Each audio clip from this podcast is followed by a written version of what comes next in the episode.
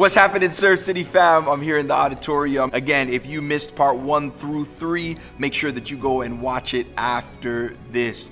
Uh, I am stoked about this message because I feel like it's very prophetic, just considering where it is that we are in time and what's going on around us. And I believe that God has some instruction, some encouragement uh, for us as we progress and move forward. So, why don't we go ahead and jump right into the word? Go with me to Genesis chapter chapter 50. What book did I say? Genesis chapter 50. And we're going to read today, we're going to go ahead and read from verses 15 through 21, and then we're going to jump right into this word. Come on. Genesis chapter 50, verse 15. Bible says, When Joseph's brothers saw that their father was dead, they said, It may be that Joseph will hate us and pay us back for all the evil that we did to him. So they sent a message to Joseph saying, Your father gave this command before he died. Say to Joseph, Please forgive the transgression of your brothers and their sin, because they did evil to you. And now please forgive the transgression of the servants of God of your father. Joseph wept when they spoke to him. Everybody say, Joseph wept. Joseph wept when they spoke to him. His brothers also came and fell down before him and said, Behold, we are your servants. But Joseph said to them, Do not fear, for am I in the place of God? As for you, you meant evil against me, but God meant it for good. Somebody say, God meant it for good. Come on, somebody. That could preach right there. God meant it for good to bring it about that many people should be kept alive as they are today. Verse 21 So do not fear, I will provide for you and your little ones. Thus he comforted them and spoke kindly to them. Wow, wow, wow. Let's go ahead and pray. God, I'm so thankful for this opportunity to preach your word. Lord, I pray that your power would attend me even as I declare it, so much so that lives would be transformed. I thank you for growing our church family literally around the world. The Serve City family is expanding and I just appreciate, Lord, what you're doing in all of our lives, even beyond this camera. And while you're blessing us at Serve City today, God, we remember all of the churches in the GTA that are preaching your gospel. Lord, I ask that every man, every woman of God that declares your word, that your power would attend them and that transformation would take place for your glory. Remember all of the churches around the world, wherever your gospel is preached, let transformation transpire. And I thank you and give you glory. In Jesus' mighty name, let everybody say, Amen. Come on, somebody in the chat that hasn't put it yet, put it ain't canceled. It ain't canceled. Listen, I, as I stated, am standing here in the auditorium of Serve City Church. And I'm forced to remember in this moment, and I'm, over, I'm oftentimes, you know, overcome with emotion when I think about the fact that we didn't always have a permanent facility. Um, you know, it's just been about a year that we've been here, and I look around, you know, with these pews that we have as we're preparing, you know, as a part of our vision, we're taking these pews out, and we're about to get some chairs in here, and I'm excited about all of this. But there was a time when we were in a movie theater and every week we were setting up and tearing down in hopes, you know, um, showing up at 7 a.m. And our amazing team, shout out to the Serve City Dream Team, would show up at 7 a.m. and set the place up, do all sorts of unloading of our amazing trailer and all of that in hopes that people would come to know Christ. And there was a season when my wife and I, you know, God put on our heart that the time was coming for us to be able to see the dream that was in our heart, really from the inception of our church, to be able to get a permanent facility.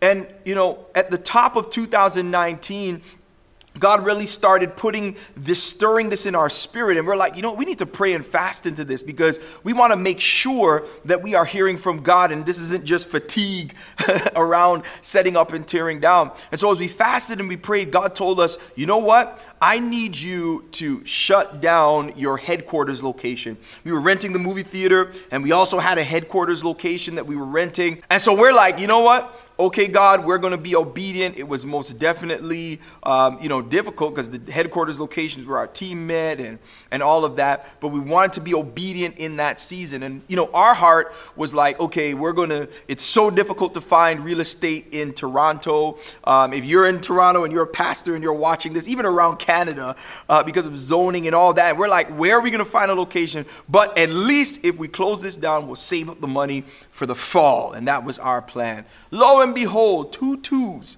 an opportunity opens up to where this building became vacant and our broker connected with the broker of this building who was asking him, Does he know a church that's looking for a permanent facility? And it was going to happen in 30 days. Are you hearing what I'm saying? We were planning for the fall, but God was like, Nah, fam, you're planning for fall, but I got a suddenly in your future.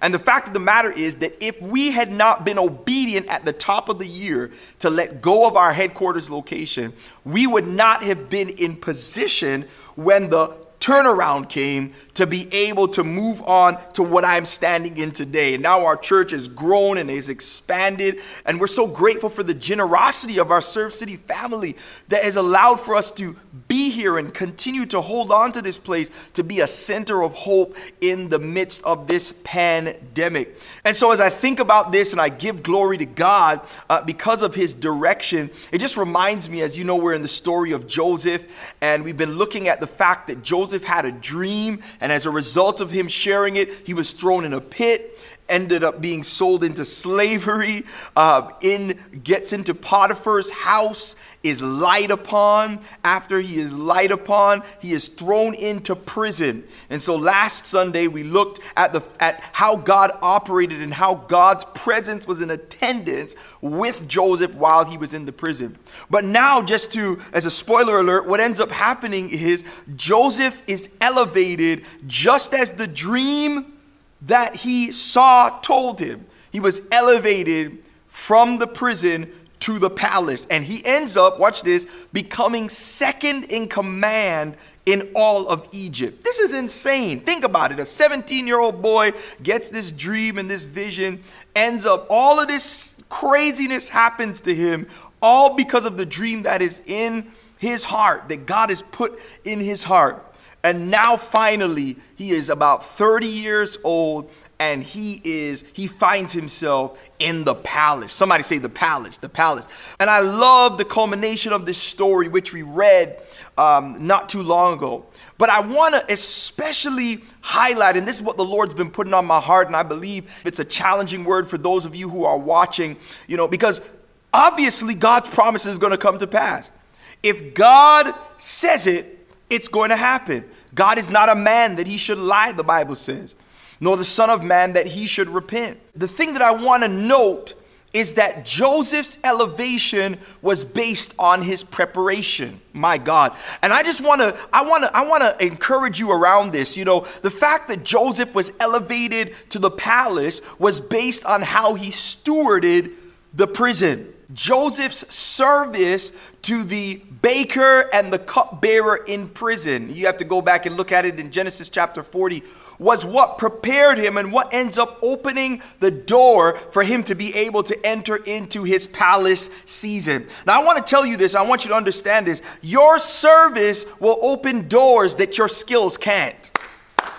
Come on, I just want to start the party by just letting you know that your service will open doors that your skills can't. There's someone who's watching and you're like, I'm not skilled enough for the things that God has put in my head. I'm not skilled enough for the dream that God has put in my head. And I want to let you know that what God has called you to, not only does He equip the called, He doesn't call the equipped so that He can get the ultimate glory. But the fact of the matter is that your service, how you serve people, people in this season will determine and will oftentimes be the elevator that takes you to the next season. God will often use your service. Let me say it again your service will open doors that your skills can. And for somebody, this is a prophetic word because I want to encourage you around what's happening in this season, this cocoon season, as we called it last week. And I want to capitalize on this fact because I believe that God has something mighty for some of you who are watching in the future, but how you steward this season is going to determine the next. God is preparing you, and I heard this so strong in my spirit. God is preparing you in this season to be necessary in the next. My God.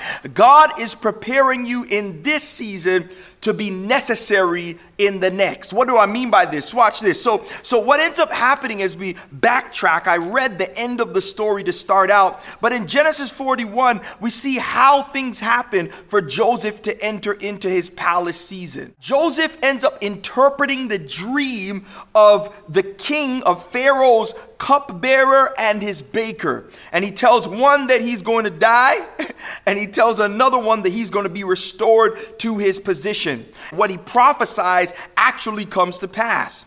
And so, what ends up happening is Pharaoh is having some dreams. The king is having some dreams, and he is in that moment where, um, as he's having dreams, he's trying to figure out what the interpretation of these dreams are.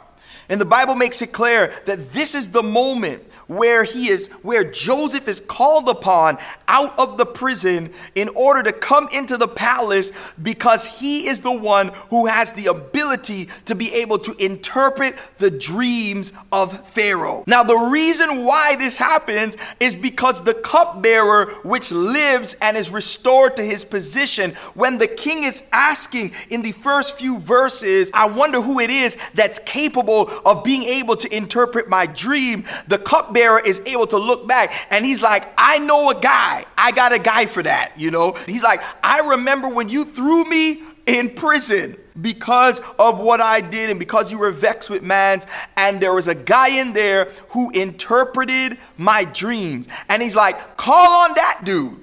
That's the dude that you need to call. Now, mind you, I want you to understand this that Joseph was in the prison for two years after he had interpreted the dream. The Bible even describes this prison as a dungeon. So he is like in a pit, he is in a dungeon situation. He serves faithfully, and consequently, watch this the season comes where in two twos he is removed from the dungeon and he is called up. Genesis chapter 41, verse 14 says, Then Pharaoh sent and called Joseph, and they quickly, somebody say quickly, they quickly brought him out of the pit. Watch this. And when he had shaved himself and changed his clothes, he came in before Pharaoh. How powerful is this? So, after two years, as the Bible makes it clear in Genesis chapter 41, verse 1, Joseph, who was in this dungeon, in this prison, who was banished there because Potiphar's wife lies on him, this Joseph, the Bible says in verse 14,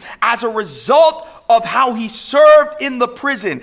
That put him in queue and prepared him so when the season showed up, come on, somebody, where he would have been necessary. Imagine if he said to the baker and the cupbearer, Nah, fam, I'm not even, I'm not interested in you. And like I said last week, nobody knows the trouble I see. I'm not even supposed to be here. Imagine if he whined and complained when they came to him asking for him to interpret their dreams. Imagine what would have happened when this opportunity popped up where Joseph, come on, somebody, was the one that was the answer to the king's problem. He still would be stuck in the dungeon, in the prison for who knows how long. God, right now, in this cocoon season for many of you, and this is why I want you to see this, is preparing you to be necessary in the next season. Watch this. There's stuff that's coming up personally. There's stuff that's coming up ecclesiastically, if I can just prophesy to the church, where the church as a whole needs to be the answer in the season that is coming. But the way that we serve during this pandemic, the way that we serve during this cocoon season is determ- determines our preparation for what's getting ready to happen in the next. Even for us as a church, as I shared, when the Lord told us at the top of the year, get rid of your headquarters location, we could have kicked a fuss and said, Well, God, we only have the theater on Sundays, and God, we need to do X, Y, and Z. You know how we argue with God. But we, my wife and I, by God's grace, said, Okay, God, we're going to let it go, and took the necessary measures to make sure that we use wisdom in letting go of the place. And what we thought was going to happen in fall, come on, somebody, ended up happening just within 30 days thereafter. But the fact is that we were prepared and positioned for what it was that God had for us. And now we're standing in this blessing, which also has been an inspiration and a blessing to others. But it's not for our glory, but it's for God's glory because we listened to Him when He prepared us for what was next. Come on, somebody. And so, watch this. I love what the Bible says in verse 14. If I could just preach it, this thing is stirring in me. The Bible says, Then Pharaoh sent and called Joseph, and they quickly brought him out. That's it right there. Oh my, as I've said previously, even in other messages, the fact of the matter is that there's usually a wait followed by a suddenly. Yeah, yeah, yeah, yeah. There's a wait followed by a suddenly. There are many of you that have been waiting. Joseph, after he interpreted the dreams in the prison, had to wait for two years, but then the Bible makes it clear that he was necessary, so Pharaoh brings him out quickly. Come on, somebody. The speed of my elevation is often based on the level of my preparation. Oh my, I want to prophesy and help somebody. Here it is uh, again for you. The speed of my elevation is is often based on the level of my preparation. I even hear in the spirit that there are some of you that God's desire was for you to be out of the dungeon, out of the prison a long time ago. But because of your lack of preparation, you spent more time complaining in the seasons past than you did being prepared. And so when opportunities that were even beyond your pay grade open up for you where you were the answer, not because of your skill, but because of the grace of of God, you often miss those opportunities, if I can prophesy, because of the fact that you were ill prepared. And God is saying that it's time for many of you to repent and to get yourselves in position. I wasn't trying to get here, but I just sent it on me to get in position because there are opportunities ahead. As long as there's life, there's hope. And God, even over the church, I want to just declare it that the church needs to get to the place where we don't respond like everybody else does, but when when it is that we get ourselves in position, this determines, watch this, the speed of our elevation. There's some of you that God wants to turn stuff around quickly. Come on. But the fact of the matter is, the rapidity of our elevation is determined oftentimes by our level of preparedness. Watch this. It's even nuts because in Genesis chapter 40, verse 23, the last scripture, after Joseph uh, declares and prophesies to the baker and the cupbearer. Look at what it says in verse 23. Yet the chief cupbearer did not remember Joseph, but forgot him.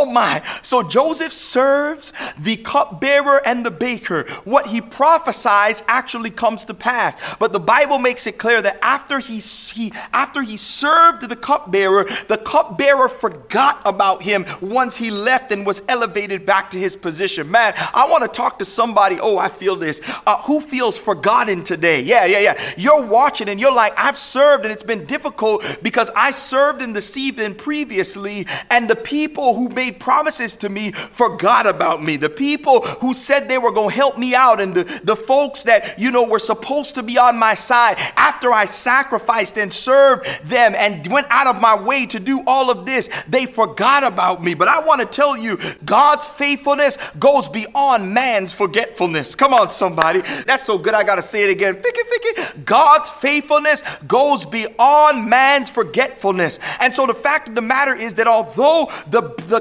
cupbearer forgot about Joseph in that season, you better believe that God will jog the memory of folks in the season that you are necessary. I want to tell somebody you are not forgotten. Somebody that's watching on the other side, you felt like you are forgotten. You feel like, you know what, Pastor, I have been prepared. And I'm here to tell you that that's the only thing you got to do is to be prepared and follow the instruction of the Lord in this season that you're in and know that when when the opportunity comes, you will be ready. Come on, somebody. Note this. Bible says in verse 9, then the chief cupbearer said to Pharaoh, I remember my offenses today. Verse 10, when Pharaoh was angry with his servants and put me and the chief baker in custody in the house of the captain of the guard. How insane is that? This guy, not only does God jog his memory and bring back to his remembrance Joseph, who he had forgotten, but the fact is that he's even willing to talk about his offenses to the guy who put him in the prison.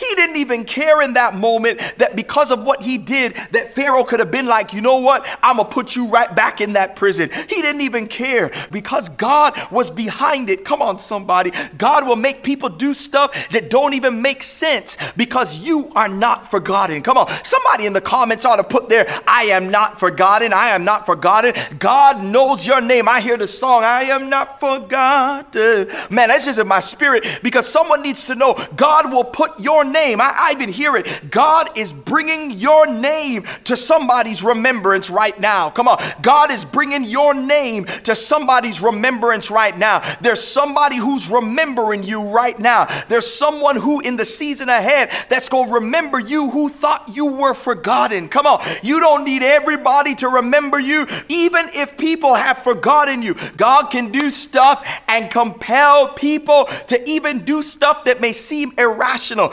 because of the fact that He has not forgotten you. Somebody that knows that you're not forgotten, you ought to put your hands together where you are and open your mouth and give God a big praise. Hallelujah. And so the question is this is what God has been putting in my heart. I hear the whinings. The question is, you know, is, will you be ready? Yeah, yeah, yeah. It's not about if God's promises will come to pass, it's not as if the opportunity won't show up, but will you be ready when it comes? Come on. How many of you have missed opportunities because of the fact that you were ill prepared? And that's what the Lord especially has encouraged me to challenge you around today. The Bible says, watch this. Bible says in Galatians chapter 6 verse 9, I love it says, "Be not weary or don't get weary in doing good," or in some translation says in well doing, for in due season. Somebody say due season. In due season you will reap. Somebody says I will reap you will reap, watch this, if you do not faint or if you do not give up. Oh my, that's a word for somebody right there. Watch this. I can't determine the due season. I don't know when due season is. I don't know when it's due, when the time is there. But watch this. But I can determine my preparedness. I can dare determine my preparation. I can't determine the season, but I can determine my preparation. Come on, somebody. I don't know who I'm talking to. You've been trying to figure out seasons and times, which the Bible says to over and over again are in the Lord's hands, and it's up to Him to, de- to determine when the window is going to open. I can't determine when it's going to rain, but I can determine when I put my seed in the ground so that when the rain comes, I have seed in the ground, and so I'm prepared. Watch this. I am positioned. Oh my, I want to help somebody. I am positioned for when the rain comes, and there have been many of us that have been getting wary in doing good because we don't know what season it is. Come on, somebody. But God's desire is not for you to just be in the position where you're sitting here twiddling your thumbs and doing nonsense while you're waiting for a window to open up. You sitting out there looking for the rain to come and you don't even have any seed in the ground. My Lord. You you're sitting out there waiting for due season and you haven't been doing good. You have not been putting things in the ground. Your level of preparedness determines. We don't know when the window's to open up. It's just like even Jesus' return. When Jesus, the Bible makes it clear, is coming like a thief in the night. We don't know when. And people sitting around trying to calculate, doing what the Bible said not to do, trying to figure out times and seasons, and one plus one equals 50, and Jesus is coming back in 1844, and Jesus is coming back in blah, blah, blah, blah, blah. When the Bible don't tell us to sit around and try to figure out when Jesus is coming back, the Bible makes it clear that his coming is imminent. And in the context of eternity,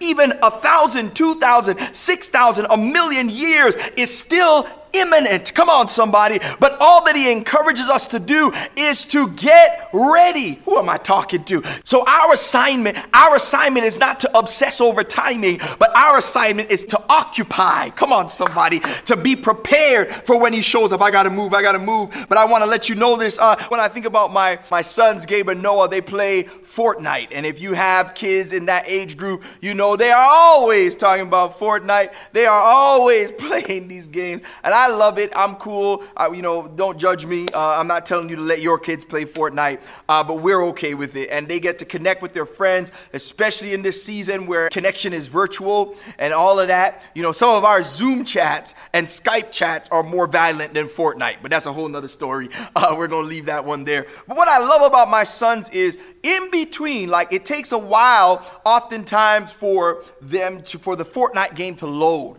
And what they do, it's insane. What I've seen them do is they get their iPods, and while they're waiting for the game to load, they will sit there and they will watch YouTube videos. While it's loading, they'll pull up a YouTube video of someone who is where they're trying to get so that they can sharpen their skills. My God before they jump back into the game. So they don't sit there and twiddle their thumbs or stare at the screen waiting for it to go, but they literally sit there with their iPod and watch videos to try and sharpen their skills. So when the opportunity pops back up, they're a little stronger than they were. Come on, they're a little smarter. They got a few more skills that they can use when the opportunity opens. And there are many of us, we've been sitting there looking at the screen, waiting for the game to open up instead of the fact that we could be sharpening ourselves. And God is saying it's a season of preparation. We've got to get ready. If the window was to open up, would you be chopping down the tree with a dull axe? Would you walk into the room and not have anything to say? Because you weren't reading, you weren't investing in yourself, you weren't preparing. Come on, somebody, in the cocoon season. And I love as we move on, I love, you know, in, in verse 14 through 16, you know, when it is that, that Pharaoh calls Joseph and brings him and tells him that he has a dream and all of this. Joseph says in verse 16, It is not in me. God will give Pharaoh a favorable answer. God will give Pharaoh a favorable answer. And I love it because in that moment, he doesn't act all high and mighty like, yes, it is I. I am the chief uh, dream interpreter. Here is my business card. You know, I am JoJo, uh, the chief dream interpreter. No, he doesn't do none of that. Come on, somebody. Even later on, when it is that God uses him to give wisdom around the interpretation of the dream, which is prophesying that there, after seven years, where there is uh, good years, there's going to be seven years of famine, and that they need to appoint someone in position to be able to steward the harvest and all the resources to be able to survive the famine, which uh, is the interpretation of Pharaoh's dream, Joseph doesn't even put himself out there. Joseph approaches the scenario with humility. Come on, somebody. And he gives God the glory. When he is elevated, he doesn't forget the elevator. And so let me just give you this word, you know, just so you understand. Not only is our preparation important, but when you're elevated, don't forget the elevator. He lifted me up. Come on. From the miry clay. Anybody know that? And planted my feet, hey, on the rock to. St- How many of you know that it's Jesus that lifted you up? Come on, somebody. And when the door opens, do not forget the elevator. I love this because as we move on, Joseph now, he's in this position. He interprets the dream of Pharaoh, which lets us know that God is even in, interested and involved and speaks to people on a governmental level that we may not even agree with. Pharaoh obviously was against God and biblical theology as we would believe it and Hebrew theology as Joseph believed, but God yet and still was speaking to him, watch this, for the benefit. Because remember, as I told you, this story of Joseph is the Toledoth, which is the last and final, the tenth and the final part of the book of Genesis, which has to do with the posterity or the, uh, the longevity or the generational line of Jacob, who is Israel, who, the, who God ultimately uses to bring Jesus the Messiah into the world. And so it's powerful because God is speaking to Pharaoh and makes Joseph necessary so that he is the one that is positioned to speak the truth to power and also to be able to give wisdom that positions the earth to be able to make it through a time of difficulty and also to preserve Joseph and the line of Jacob. Oh, this is so powerful. And so, so, so, so this is nuts because I believe even in this season, what God is doing, as I said, He's preparing us to be necessary in the season ahead. That God's desire is for the kingdom to be in position and to be prepared to be able to give wisdom and to speak truth to power in seasons of challenge. And He gives us insight, not for our glory, but for His glory. So Joseph knows he is in this position where he is giving glory to God. When he is elevated, he does not forget the elevator. But also, by the scripture that we read in Genesis chapter 50, we realize that Joseph's perspective was generational. This story is not just about Joseph. Come on, somebody. And so, Joseph, he answers in Genesis chapter 50 when his brothers feel like he's about to waste them. And he ends up saying, Listen, this is not about me. This is not about my revenge. This is not about me exacting judgment on you, but this is about God's glory. God took what you meant for evil and designed and positioned this thing to get the biggest glory out of it. My God. Can I tell you this is something that the Lord put on my heart? Too many of us blow our opportunities because of our immaturity and our hypocrisy. Note this from chapters 42 all the way through 50, we find that Joseph spends time, watch this, not only reconnecting with his brothers, but God has placed him in a position where he is able to take care of them and to feed them. Remember, they were eating over him in the pit, but now he is positioned to where he can feed them and take care of them when he was in the position where he could have exacted judgment on them. And so he could have been immature. He could have been like nana nana boo boo. I mean, look, Joseph is even in position over Potiphar's waste-you wife the one who lied on him and got him in the prison in the first place. He is now beyond and even over Potiphar.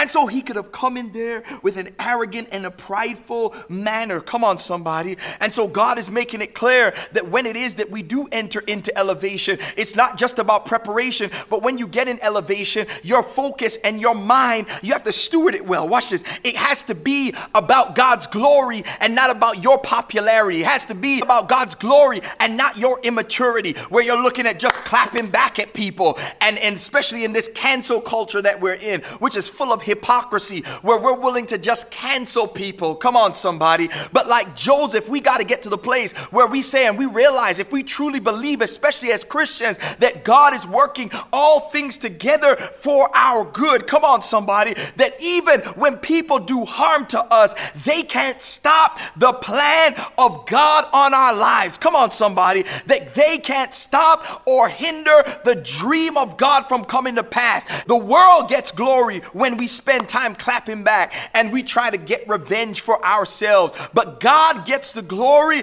when we go beyond ourselves and we see the big picture. Come on, somebody. If we're going to be like Christ, being like Christ is being able to die for the very people who are putting you on the cross. Come on. When they tell you, if you're God, come down and whoop us. Jesus had all right to come down from the cross and to whoop the behinds or to call all of the stones and the animals. I bet in that moment he was holding back all of creation who probably wanted to come and have the back of their creator. But he was like, for the joy that was set before him. Come on, here, Hebrews chapter 12. He was willing to endure the cross. He saw you and he saw me, and he says, I'm going to be mature enough to stay on the cross. And instead of being in a position where I exact judgment in this moment, I'm going to demonstrate love. Come on, somebody somebody because there's an Andrew and there's a you who's watching that's on the other side of this cross that needs the love. And so, even though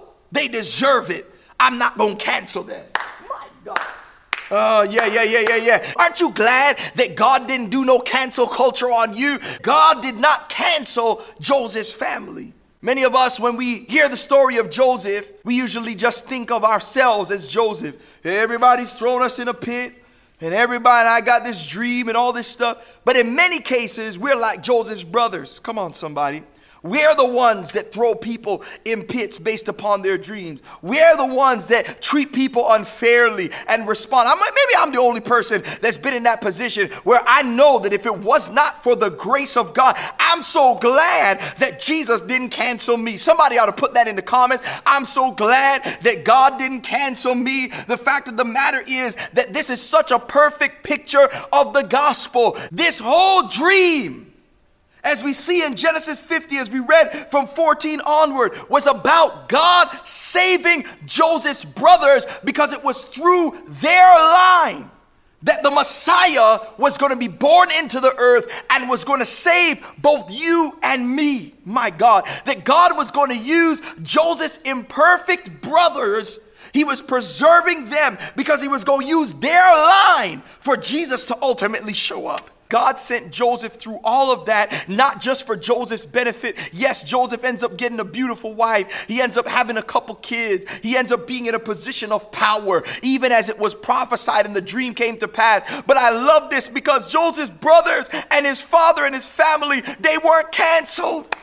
God made preparation for them in advance. Come on, even before the mishap. And I just want to talk to somebody that understands you ain't just Joseph, but even I'm so grateful that God makes preparation for us even before we throw people in the pit, even before we mess up. I'm glad that God did not cancel me, as the Bible says. Can I preach the gospel again? The fact of the matter is that over 2,000 years ago, Jesus Christ came down to this earth and he died for the sins of mankind. He died for my sins. He died in my place. Come on, when I deserve to die. And you know how he got here? Come on, somebody. He got here through the line of imperfect people. He got here through the line of people who messed up. People that's in Jesus' family are people who messed up. But I'm so glad that God can use even imperfect people, that He don't forget about us, but He sets stuff in motion even before we mess up. Come on, somebody, because He died for me and He died for you even before we even took our first breath. Somebody ought to give God praise that He don't cancel us, but the Bible makes it clear that He didn't cancel us so much so that even though He died, come on, somebody, that bright and early on a Sunday morning, He got up with all power in His hands. And today, you and I can have eternal life because of what God did through Joseph and what he did on the backs of people who threw him in the pit. Oh, this is some powerful stuff. When many of us hear verses like, He prepares a table before me in the presence of my enemies. This is how you know if you're worldly or if you're trying to give God glory. Because you're like, mm-hmm, he prepares a table before me so I can just eat up all this food in your face, in your face. Look, you see, you tried to throw me in the pit, and you tried to throw, but look at what God did. Come on, now I'm eating good while you. No, do you understand that the gospel perspective, come on, kingdom, is not repaying evil for evil, but the gospel perspective and the Christocentric perspective is that when God gives you food, come on, somebody, and prepares prepares a table for you in the presence of your enemies, that instead of gloating in their face, you give God glory by giving them something to eat. Oh my. Oh, that messed with somebody right there. The world says clap back and be prideful, and God says you ought to serve and open the table. Watch this. People that go to the next level are ones that know how to serve their haters. Oh my, I just want to help you to be mature because I believe that God has something solid for you. But oftentimes it's our immaturity, Hophni and Phinehas, sleeping with the women at the temple gate. Come on, somebody. And as a result, the glory of God is compromised. Eli allowing foolishness to transpire in the house of God instead of standing for righteousness. Consequently, it's this immaturity that messes with our effectiveness. And God is like, when you get there, come on, somebody, when the door opens, you know you need to know how to steward it. You got to steward it like I would steward it. You got to steward it with the with the heart of Christ. It's not about gloating, but it's about serving. And this is why they even see Joseph as a type of Christ. Because when he has the opportunity to be like, you threw me in the pit, fam, here, take that grain, yam that, fam, and move from here. He says, Nah. He's like, I'm to take care of you. Come on. Here it is in the text. As for you, he says in verse 20, as for you, you meant evil for me, but God meant it for good to bring about that many people should be kept alive as they are today. So don't fear, I will provide for you and your little ones. Thus he comforted them and spoke kindly to them. Oh my. I'm believing that in this season that God wants to use you and I in a magnanimous manner. But it's only going to happen if we truly get to the place where it's not about our popularity. It's not about us gloating, but it's about God's glory. Come on. It's not about our gloating, but it's about God's glory. Let me say it again. It's not about our gloating, but it's about God's glory. And so I want to remind you today it ain't canceled, but you got to be prepared when it happens. You got to be prepared for the open door. And some of you need to repent and do what you need to do and dust stuff off and get ready and get back in position because the window is opening again. As long as there's life, there's hope. Come on, Jonah. And God has sent numerous fishes, if I could just prophesy. God has sent numerous your way to try and get you on track. And you keep going in the other direction because you don't think that what God's calling to you to is, in fact, something that He would call you to because you're looking with a worldly lens and perspective. It's not about our popularity and people knowing our name, but it's about people seeing such incredible love, such reckless love that they ask, What on earth? Where'd that come from? And you're able to say, You know what, fam? It's because of God. It's because of the love that I've received. I have no choice. Because of the forgiveness that I've received. Any witnesses? I have no choice but to love on those, even those who have harmed me. Come on, somebody. I bet you weren't expecting this ending. But this is really where God is taking us, the maturity level of the church. The church needs to get to another level of maturity. And so in this moment, you're hearing this and you're like, man, this sounds impossible. You know, how in the world can I serve those who threw me in a pit? And I'm here to tell you that it only happens through a relationship with God. How you're saying you're talking about all this dream and this vision and all this stuff. You know, I don't even I, I don't know my purpose. I don't know my destiny. I'm telling you, you can discover it through a relationship with Jesus today. And so, in this moment, I want to extend to you a relationship with Christ. As I said, He died for your sins, He died for your errors. Yes, you're imperfect, but He, but you're not canceled, and He extends new life to you today through trust and faith in him. If you give your life to him as john 3.16 lets us know and romans 10 and 9 lets us know if you ask him to be the lord and the boss of your life and if you declare that you believe that he not only died but that he rose miraculously from death with all power then you would be saved. If you die you'll go to be with jesus forever. Come on somebody that's good news. And so in this moment if it's your first time, or maybe even someone who has walked away, I'm here to tell you, you may have walked away from him, but he has not walked away from you you have the uh, opportunity. I want to invite you in this moment to respond to this incredible, reckless love that God has shown to us. And you can pray this prayer with me. It's not the prayer that saves, but you know, it's Jesus who saves, but the prayer is a line in the sand saying, Today is my day. Say, God, thank you for sending Jesus. Jesus, thank you for dying for my sins and rising from death with all power. Be the Lord of my life. Make me new. Be with me now and forevermore. I thank you for doing it. In Jesus' name, amen. Come on, praise God. I'm so excited about the decision that you have made. If that person is you, make sure that you connect with us. We love you and we're celebrating with you. God bless you.